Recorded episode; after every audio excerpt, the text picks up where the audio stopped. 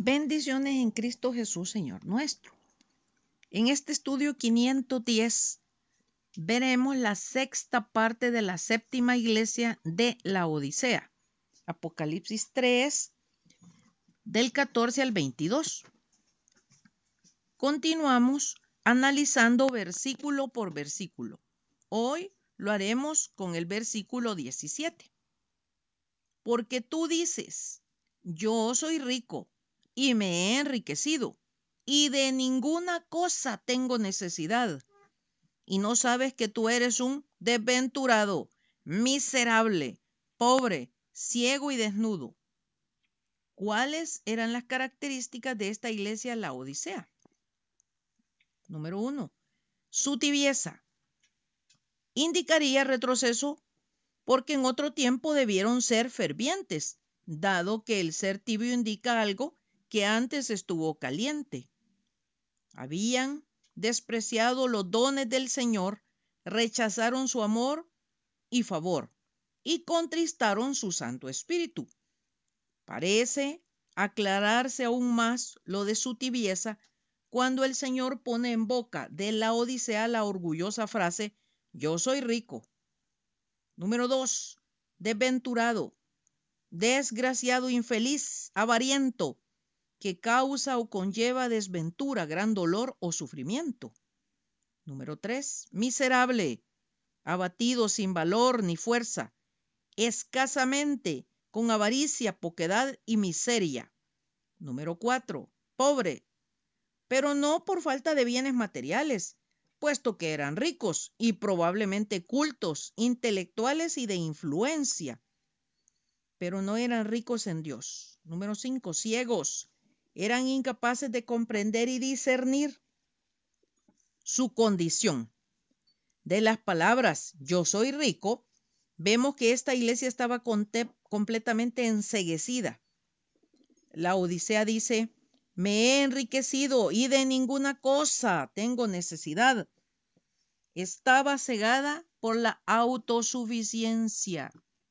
No necesita ni aún de Dios. 6. Desnudos, al igual que Adán y Eva, cuando perdieron la gloria divina que los cubría, se vistieron con la justicia propia al coser hojas de higuera para cubrir su desnudez. Actualicémoslo, trayéndolo a nuestros días. Hay creyentes en las iglesias que suelen estar completamente satisfechos de sí mismos. Por esto nunca están satisfechos de lo demás este es el peor elemento entre la humanidad. Ellos mismos, con frecuencia sorprendidos, se preguntan, ¿por qué es que todos se alejan de ellos y no quieren tener nada en común con estas personas?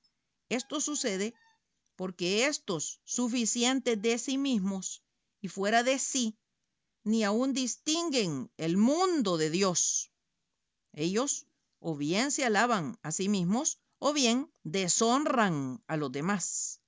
Por eso resulta despectivo a todos. Las palabras y de ninguna cosa tengo necesidad revelan a sí mismo un extremado descuido, tranquilidad y pereza. En general, prácticamente no existen en el mundo personas que de nada tengan necesidad. En realidad, están bien muertos todos aquellos que espiritualmente nada necesitan. Y de estos, lastimosamente, son mayoría en el mundo. A este nivel había llegado esta iglesia de la Odisea. Nunca una congregación o persona se engaña más que con estas jactancias e ínfulas de grandeza. Yo soy rico, y me he enriquecido y de ninguna cosa tengo necesidad. Pero el Señor dice a la iglesia de la Odisea, y no sabes. Con estas palabras el Señor reveló la ignorancia de esta iglesia. La ignorancia viene cuando las organizaciones o las personas no ven su verdadera situación. Puede ser que uno ignore su situación, ¿Acaso puede suceder que uno ignore su situación real. Esto sucede cuando la persona o un grupo de personas miran las cosas desde un punto de vista equivocado. Esta iglesia exteriormente era dichosa, estaba bien organizada, tenía a su obispo y grandioso edificio, pero Dios le dice, tú eres un desventurado, esto es desgraciado. ¿Por qué Dios le habla así? si tenía tantas cosas aparentemente buenas? Se dirigió así porque Dios mira las cosas desde el punto de vista espiritual y para la eternidad. Esta iglesia exteriormente era semejante a aquel rico mencionado en el Evangelio, pero por dentro era muy pobre. Por esto ella expresa, y de ninguna cosa tengo necesidad, sin considerar que lo que a ella la tranquilizaba y satisfacía no satisface a Dios. Hagamos un alto para ir a leer en Lucas 16 del 19 al 31 de labios del propio Señor Jesucristo sobre el rico y Lázaro. Había un hombre rico que se vestía de púrpura y de lino fino y hacía cada día banquete con esplendidez.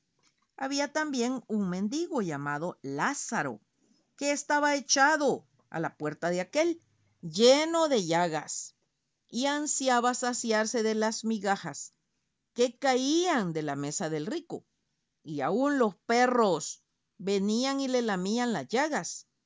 Aconteció que murió el mendigo y fue llevado por los ángeles al seno de Abraham y murió también el rico y fue sepultado. Y en el Hades alzó sus ojos estando en tormentos y vio de lejos a Abraham y a Lázaro en su seno. Entonces él, dando voces, dijo, Padre Abraham, ten misericordia de mí y envía a Lázaro para que moje la punta de su dedo en agua y refresque mi lengua porque estoy atormentado en esta llama. Pero Abraham le dijo, Hijo, acuérdate que recibiste tú bienes en tu vida y Lázaro también males. Pero ahora éste es consolado aquí y tú atormentado. Además de todo esto, una gran cima está puesta entre nosotros y vosotros, de manera que los que quisieran pasar de aquí a vosotros no pueden, ni de allá pasar acá. Entonces le dijo, Te ruego pues, padre, que le envíes a la casa de mi padre, porque tengo cinco hermanos, para que les testifique, a fin de que no vengan ellos también a este lugar de tormento. Y Abraham le dijo, A Moisés y a los profetas tienen, óiganlos. Él entonces dijo, No, padre Abraham, pero si alguno fuere a ellos de entre los muertos, se arrepentirían. Mas Abraham le dijo, si no oyen a Moisés y a los profetas, tampoco se persuadirán, aunque alguno se levantare de los muertos. Recordemos lo que dijimos, que Dios mira las cosas desde el punto de vista espiritual y para la eternidad. Al respecto, ¿Qué nos enseña lo antes citado? Nos enseña, número uno, que la riqueza terrenal no es garantía del gozo eterno, más bien puede ser un estorbo. Número dos, que las advertencias acerca de los dos destinos a los cuales podemos llegar se encuentran en las escrituras. Para el momento en que el Señor Jesucristo estaba narrando, solo existían tal cual él lo menciona, Moisés, o sea, el Pentateuco, los primeros cinco libros de la escritura y los profetas. Número tres, que cualquier acto, por milagroso que sea, no tendría ningún efecto en los que tienen el corazón duro y por esto sus oídos están cerrados a la palabra de Dios.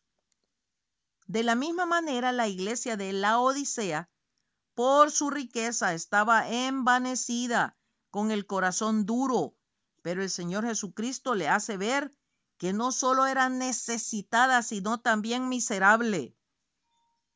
La palabra miserable significa desamparo, malo. Esta iglesia no era capaz de ver su miseria espiritual. Ella se complacía con su exterior de tal modo que se consideraba que no necesitaba de nada. Por esto el Señor le dice, pobre, enfatizando su escasez o carencia de bienes para la eternidad.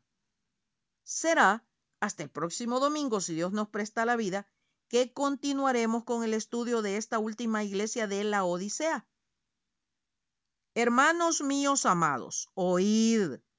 ¿No ha elegido Dios a los pobres de este mundo para que sean ricos en fe y herederos del reino que ha prometido a los que le aman?